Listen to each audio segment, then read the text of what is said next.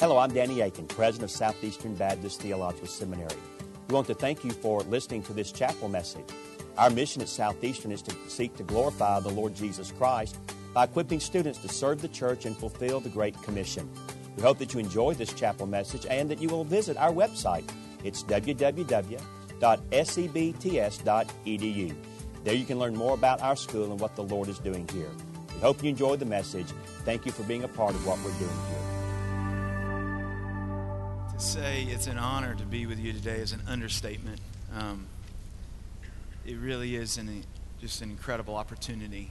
And um, I, I was thinking about what what should I share? It's always one of those issues, you know, you get an incredible opportunity. What do you what do you want to share? And I thought about if you and I could just go out and uh, have a cup of coffee, or just sit down, or invite you over to the house. What would I want you to know? What I want you to really begin to think through?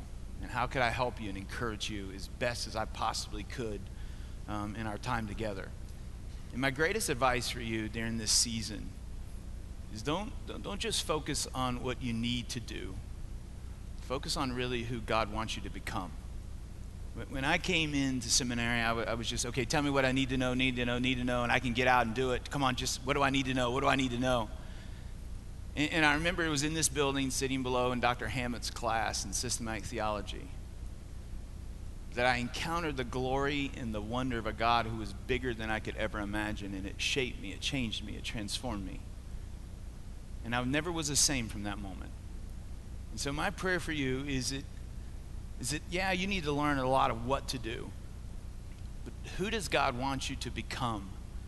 Who is this God that we serve and that we follow and that we go hard after and we spend our lives pursuing and praying that others will pursue him and take steps of faith to follow Christ? And so with that in mind, I, I wanted to talk about probably the biggest struggle that I've dealt with in ministry that no one really taught me how to deal with. And that's dealing with it.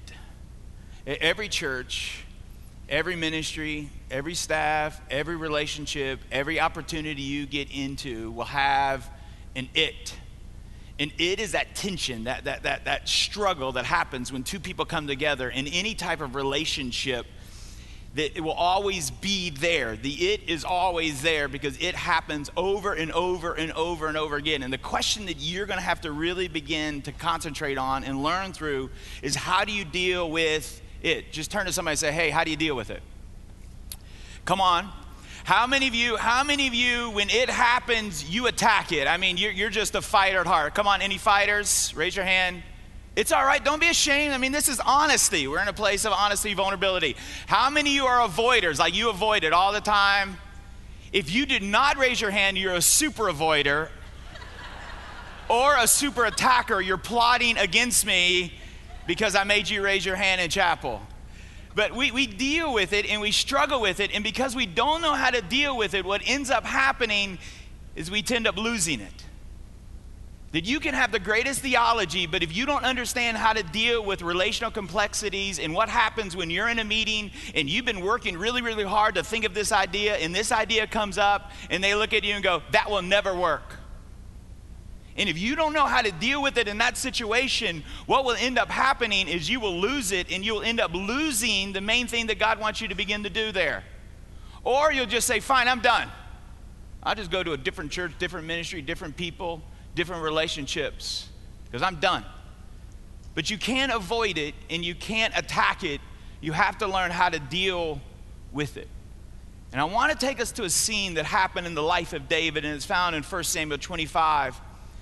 And I want us to see what this looks like. How do you really begin to deal with it? And the complexities that are there, the struggles that are there, the, the issues that are there so many times in our lives. 1 Samuel 25, we'll be looking at verse 2. And it says a certain man Moab who had property there at Carmel was very, very wealthy. And he had a thousand goats and 3,000 sheep, which means he had a 6,000 square foot home, four car garage, lived in the nice part of Wake Forest. And it was sheep shearing time in Carmel. His name was Nabal, and his wife's name was Abigail. And she was intelligent, and she was a beautiful woman, like every Southeastern woman is. But her husband, He was surly and he was mean in his dealing. He was a Calebite. He was a patriot, as Dr. Akin would say, right? Verse 4 So while David was in the wilderness, and the reason David is in the wilderness is he's running from King Saul who's trying to kill him. David did what's right and he's being persecuted. So he's hanging out with his merry bunch of outlaws, the original outlaws. He's out in the wilderness. And he heard that Nabal was shearing his sheep. This is going to be a wealthy time for Nabal, so it's a party time. So he sent 10 of his young men and said to him, Go up to Nabal at Carmel and greet him in my name. And say to him, Long life to you and good health to you and your household and good health to all those, all that is yours. Now I hear it's sheep shearing time, and when your shepherds were with us, we did not mistreat them, and the whole time they were at Carmel, nothing of theirs was missing. Ask your own servants, and they will tell you. Therefore, be favorable to my men, since we've come at a festive time. We need some help. Would you help us? Please give your servant and your son David whatever you can find for them. David is struggling, and so he he goes to a guy that he's been serving, goes to a guy that he's been helping out, and says, I need a little help. I, I've been good to you. Will you be good to me? I've served you. Will you serve me? I, have been gentle to you. Will you be gentle to me? And in our minds, that's logical, right? If we, if we go and our ambition is we're going to go and we're going to serve people and they're naturally going to receive our serving, we're naturally want to lead people to good things and are naturally going to follow our leading, and everything is going to work out just great high ambition, high optimism. What could go wrong? Verse 9. When David's men arrived, they gave Nabal this message in David's name. Then they waited. Nabal answered David's servant, Who is this David? Who is this son of Jesse?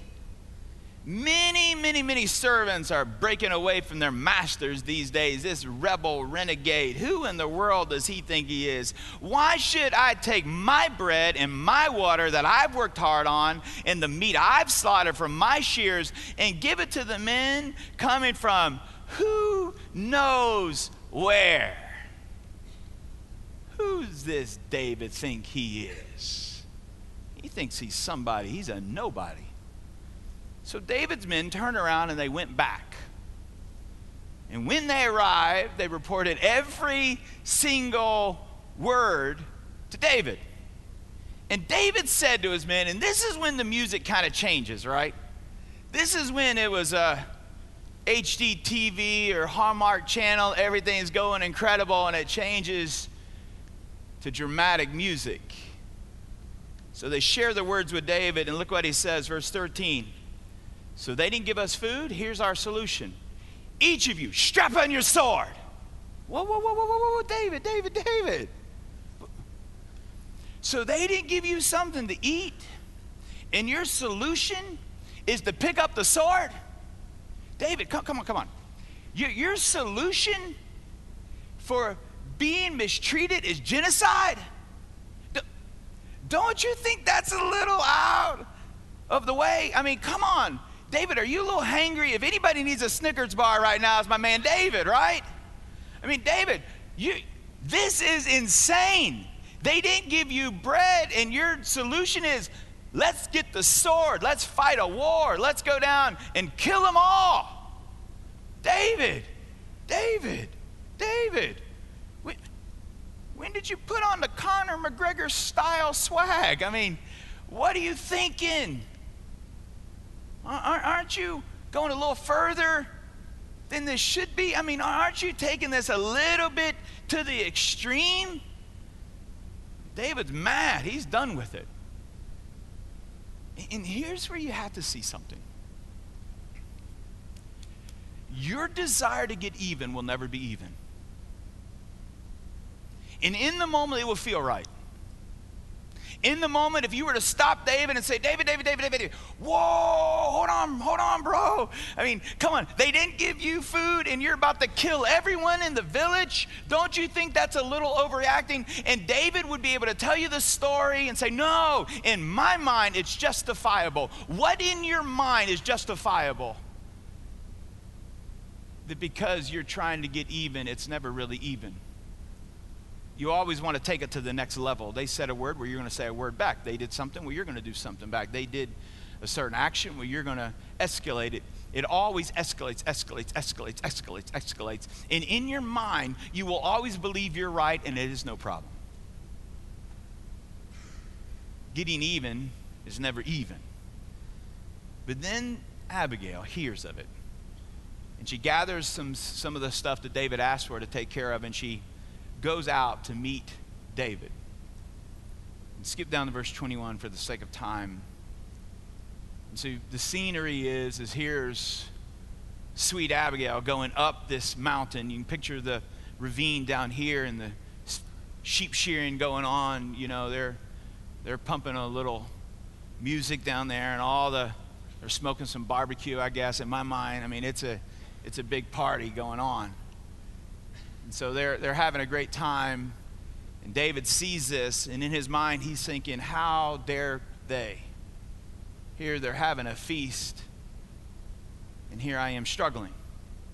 And so he's going down, snaking down this mountain into the ravine, and here comes Abigail up the mountain to meet David. So, verse 21. Now, David had just said, said to himself, It's been useless.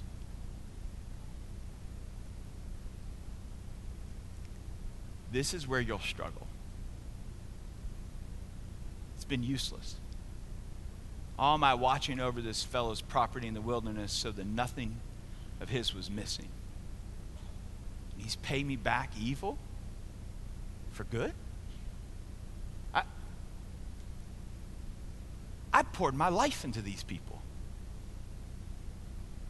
and they've rejected me? I, I'm just trying to help and they've slapped me. I, I'm trying to lead these people to better places and they're ridiculing me? I, I'm pouring my heart into them. I, I'm trying to reach this group so they can see the greatness and the wonder and the glory of Christ. And, and they get on Instagram and social media and bash me? I'm done. Why, why try anymore? Why speak anymore? Why, why be a part of this anymore? Why, why love anymore? Why serve anymore? Why give anymore? Why, why continue to go on and on and on. Nothing will ever work out. Everything will end up bad. Why keep going? I'm done with this. I'm done with this relationship. I'm done with this marriage. I'm done with this church. I'm done with these people. I'm done with these kids. I'm just done. I'm done. It's useless. Why keep going? I can't keep doing this. It is useless. And in his head, he's replaying it over and over again. He's taking that moment in time when he was offended and he's replaying it. And in his mind, he's going, This isn't right. Oh, I can't wait to get back. I can't wait to get back. And when I see Nabal, I'm going to meet him and I'm going to say, How dare you? I'll show you who David is. I'm a giant slayer. I'm just going to punch him in his mouth, and everybody's going to be cheering, David, David. It's going to be incredible because he deserves it. Isn't that what we love to play in our mind? I'll get hurt. She hurt me, I'll hurt her. He hurt me, I'll hurt him. This is useless. I'm done. So many times in your ministry and your calling, you'll feel this way. And you'll want to quit. You'll want to give up. You'll want to end it. You, you want to say, okay, I'll prove how right I am. I'll prove that I can lead better than you. I, I prove that I can do better than you. I, will prove it. He's mad. He's hurt. He's not dealing with it very well. He's coming down, and as he's coming down, thinking in his mind, I'm going to pay him back. I'm going to pay him back. I'm going to pay him back. Verse 23.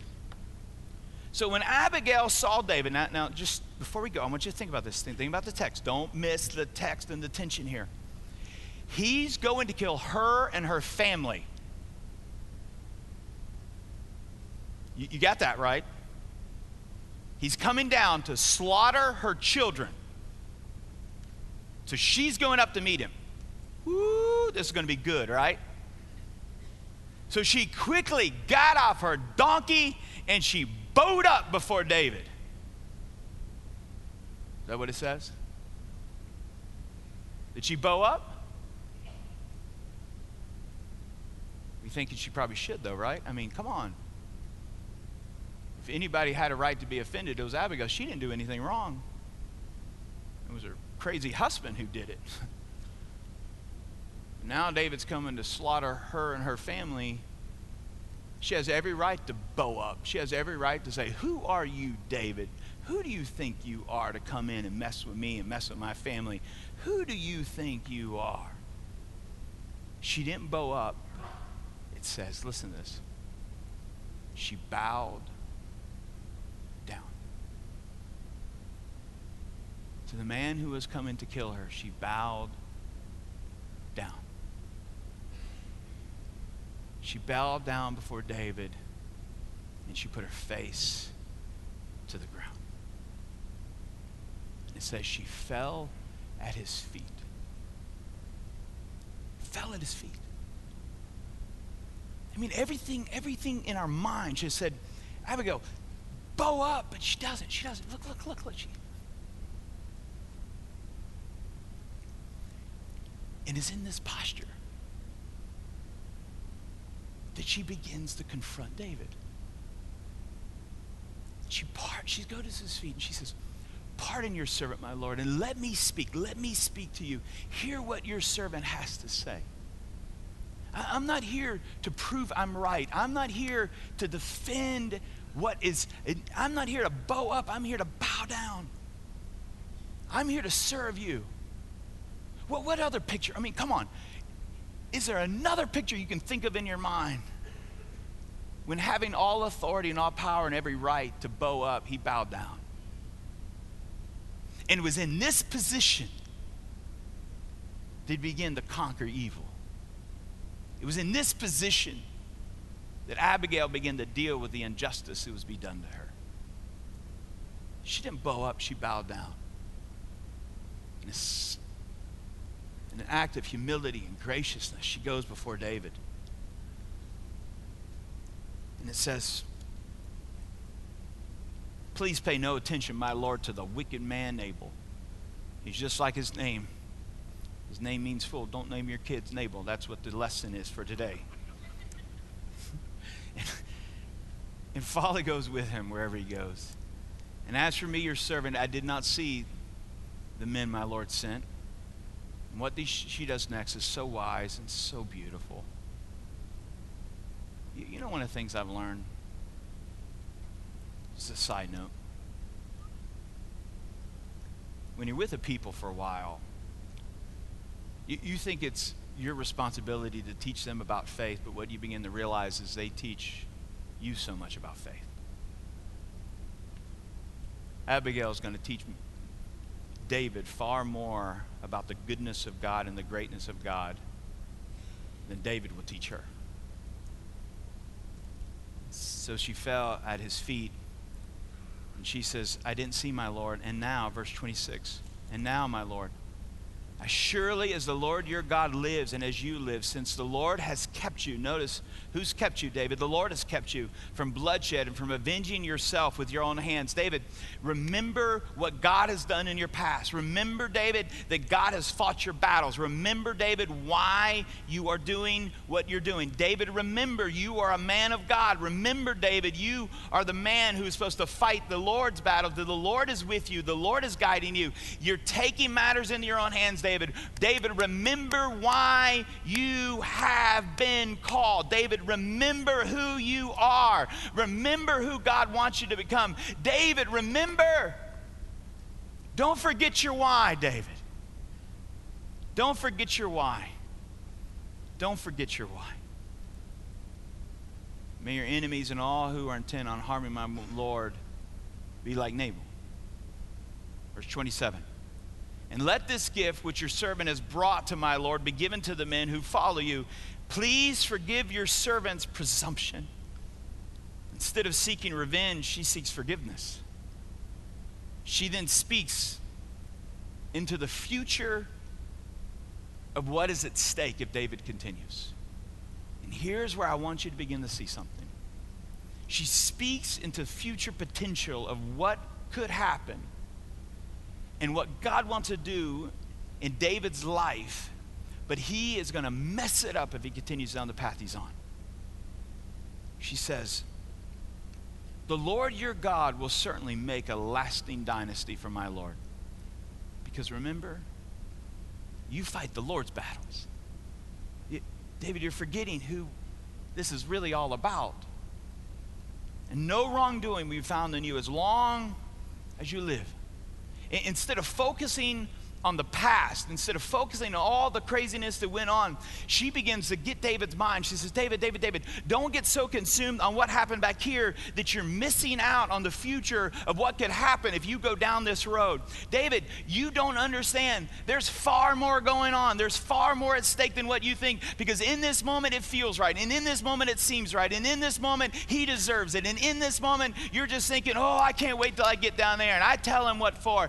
David in your mind you're so consumed on what happened, David, you are going to blow it and you're going to miss the opportunity of the dynasty that God wants to create. In this moment, David, you're going to allow your anger to take you. You're going to allow your rage to take you. You're going to allow your passion to take you. That, David, it's going to end up hurting you. And this is why dealing with it is so important. The hurt done to you can hurt what God wants to do through you. This is the tragedy. That if you don't know how to deal with this, what's going to end up happening is the hurt that is done to you will end up hurting what God wants to do in you and through you. And yeah, in that moment you can say it. Yeah, in that moment you can get up and you can let that person have it. But what's at stake? You lose your influence with that person.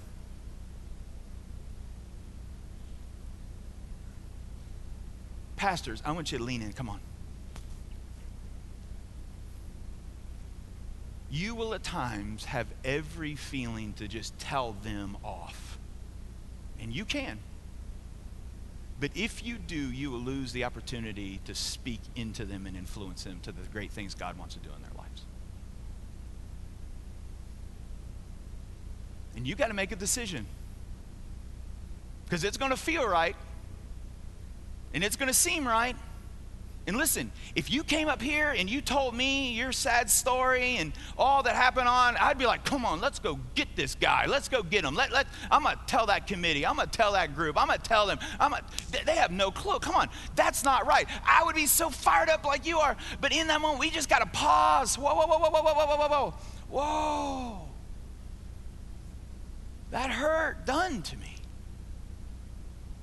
if I'm not careful, can hurt what God wants to do through me. And that's when we begin to blow it. And that's when we begin to make mistakes. And that's when we say things, do things that hurt. Not just in ministry, but in families. I mean, how many times is in the moment, oh, oh, I just got to say it. I just got to say it. And once those words come out of your mouth, you, oh, why did I say it? I have, I have three girls, and um, and there's times when I just oh, I just get irritated and frustrated, and I just say a word, and as soon as that word comes out of my mouth,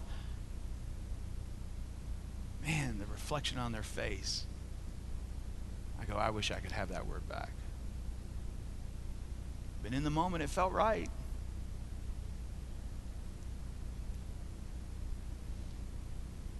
The moment it seemed right.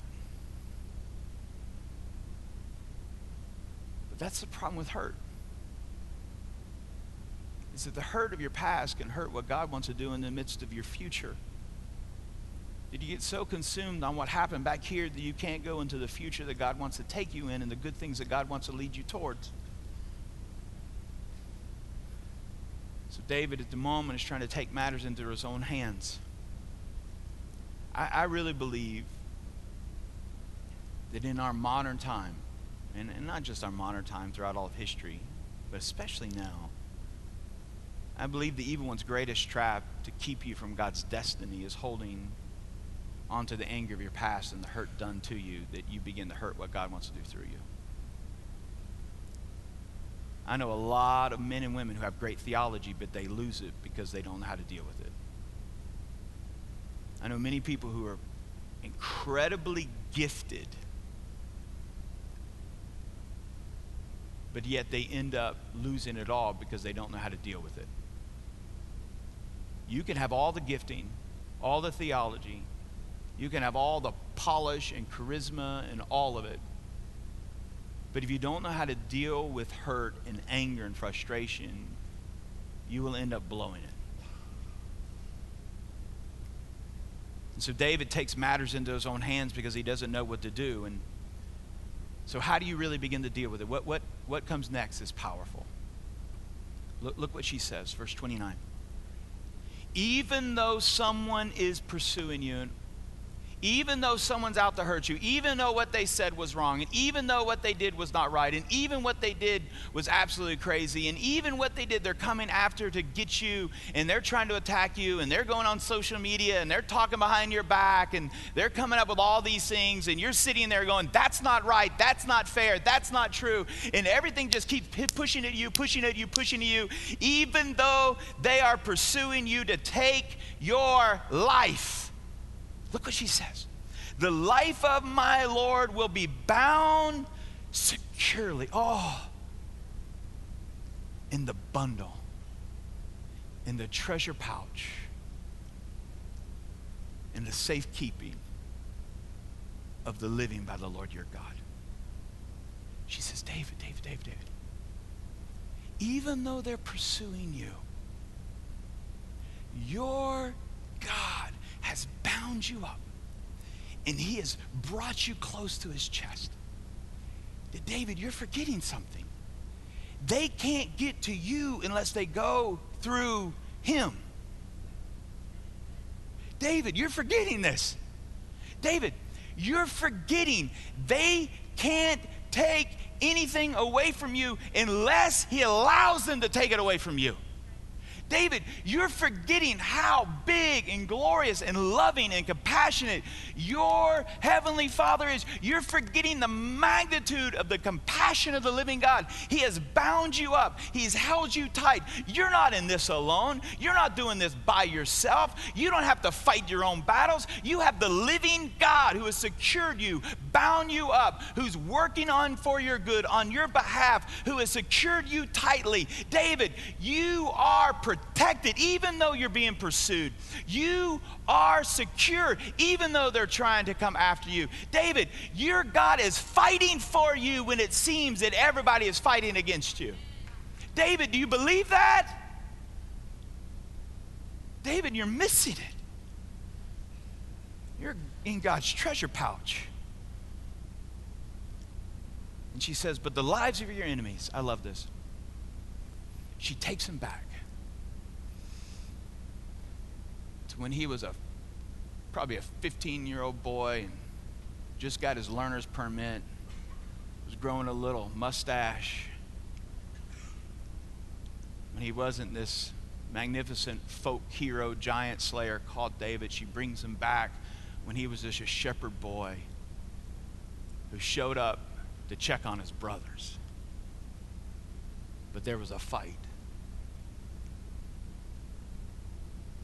David, because he trusted that the battle didn't belong to him, but he belonged to the Lord, got onto the battlefield and allowed God to fight his battle. She says, she brings back to him, but your enemies, David, he will hurl away as from the pocket of a sling. David, where was the man? Was able to walk down on the battlefield with a confidence, knowing that he didn't have to fight the battle because the battle belonged to the Lord. David, where's that man? Where's that mighty man of God? David, you forgot? David, have you you think you have to trust in you now, David? And what she reminds David is what you have to begin to understand about anger and about taking matters in your own hands. The ultimate question is not what did they do to you? The ultimate question you have to address is can I trust God will take care of me? Can I trust God will take care of me? David, David, you're forgetting. You think you have to take care of you, David. And because you think you have to take care of you, David, you're getting mad and you're getting angry and you're getting full of rage and you're getting full of stress. Because, David, you think you got to take care of you. The reason you get angry, the reason I get, I won't say you, I'll be me. The reason I get stressed the reason I start getting so frustrated is because I feel the weight of it all upon my shoulders. And I begin to think, well, I got to handle it. I got to take care of it. I got to deal with all this. And so I'm going to do it in my wisdom and my strength and my power. And here's the thing that God does God looks at you and says, okay, give it a try. See where you end up. You do it your way. See where it gets you.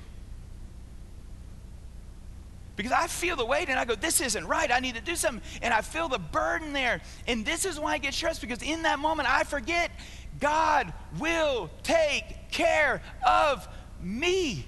I'm bound securely. I am bound securely in the hands of my heavenly Father. And the reason I know this is because if Christ loves me enough to die for me and has the power enough to rise again for me, then what in the world could come against me? Nothing. I'm bound securely in his greatness and his love and his compassion. You think you have to handle it, and anytime you think you have to handle it, you're going to get angry and full of rage and full of resentment and full of bitterness. So, verse 30, she says, David, you can trust the living God. Because when the Lord has fulfilled for my Lord every good thing, notice what she says God is moving, He's going to lead you to every good thing He's promised concerning Him and has appointed him ruler over Israel. My Lord will not have on this conscience the staggering burden of needless bloodshed or having avenged himself. And when the Lord your God has brought my Lord success, remember your servant. David, God is moving for your good.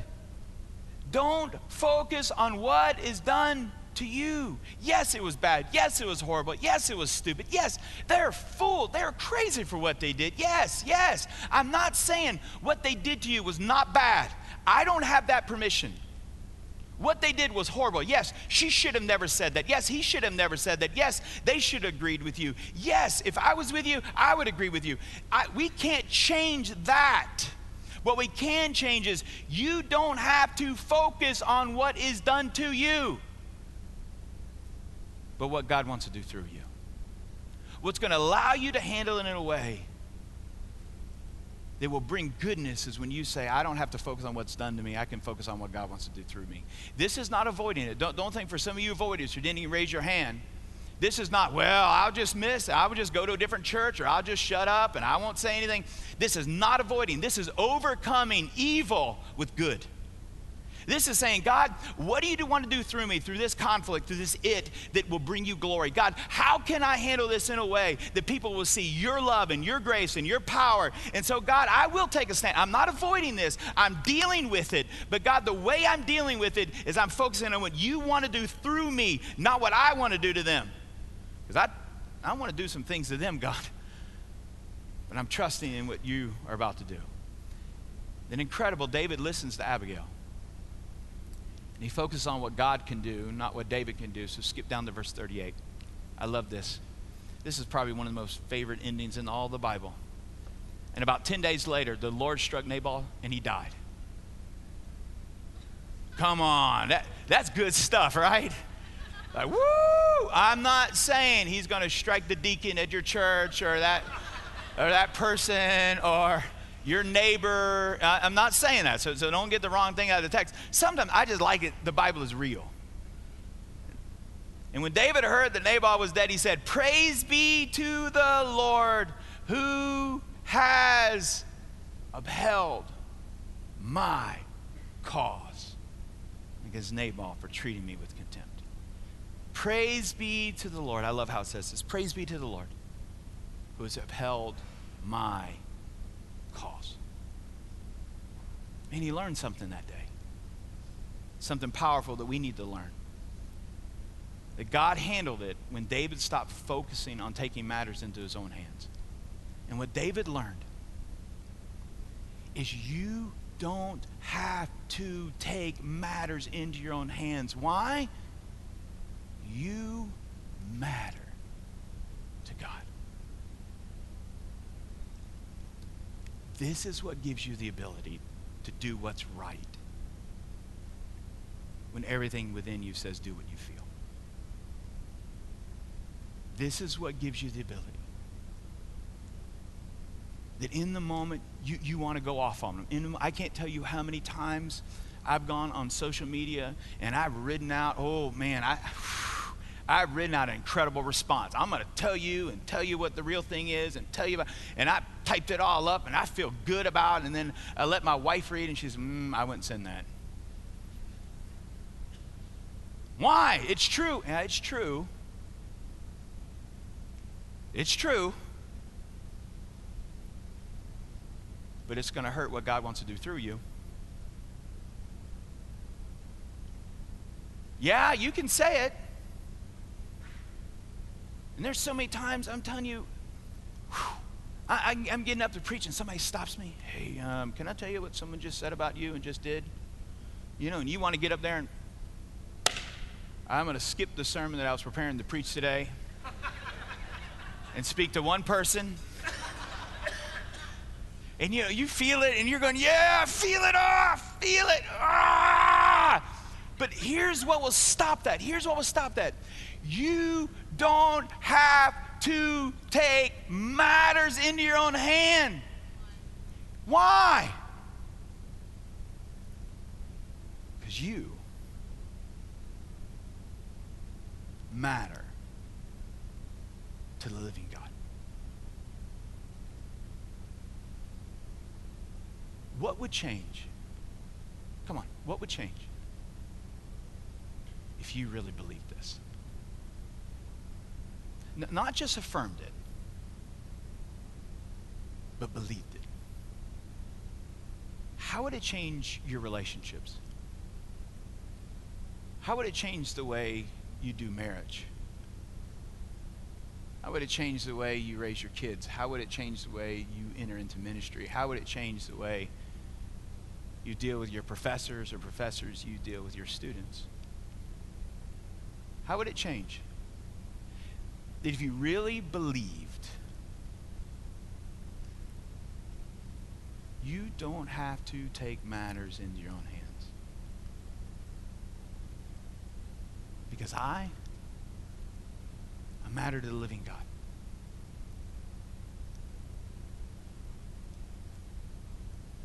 Some of you, God is going to bless tremendously. He's going to give you influence.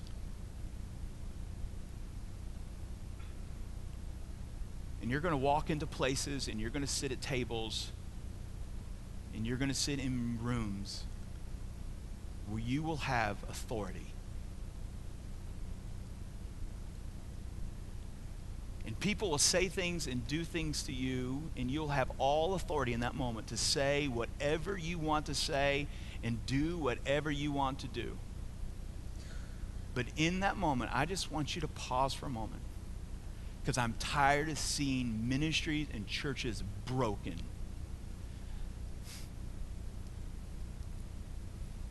I'm tired of seeing people fired over stupid things. And if you would just stop and go, I don't have to take matters into my own hands. Because though I have authority, and though I can go and I can get them back, I matter to the living God. Will you pray with me? Lord, help me learn this even more. Lord, I know there's a lot of hurt here. I know there's a lot of brokenness here. I know there's a lot of pain here at times. So, God, I, I pray that, God, in those moments when we want to take matters into our own hands, God, we would realize we matter to you. God, I know there's men and women here who they're at the end. They're, they're going, it's useless. It's useless to stay in this marriage. It's useless to stay in this ministry. It's useless to stay at Southeastern. It's useless to keep going. I'm mad. I'm done. I'm over it. It's the end. I'm, ah, oh, Oh, God, would you speak a word to them? Begin to realize, God, would they begin to see that they don't have to take matters in their own hands because they matter to you? God, let them begin to see that. Open their eyes. Open their eyes, God. Open their eyes. For Lord, this is how everyone will know we are your disciples. Don't let us miss this, God. Don't let us miss it. May we start a change here because we realize that we know how to deal with it without losing it. Thank you, Jesus. It's in your holy and precious name we pray. And God's people said, Amen. Thank you again for listening to this chapel message from Southeastern Baptist Theological Seminary. If you are thinking about theological education on the undergraduate or graduate level, including doctoral studies, we hope that you consider us. If you also find these chapel messages encouraging and a blessing to your walk with Christ, we hope that you will consider financially supporting Southeastern. Our graduates are literally serving the kingdom across this globe, working to carry the gospel of Jesus Christ to a lost and dying world. Your gifts will help to train more, and they will serve as a worthwhile investment in God's kingdom. You can find more information about attending Southeastern or supporting us financially at www.sebts.edu. We covet your prayers and trust that God will bless every good work you do for His glory. Thank you for joining us in our chapel services.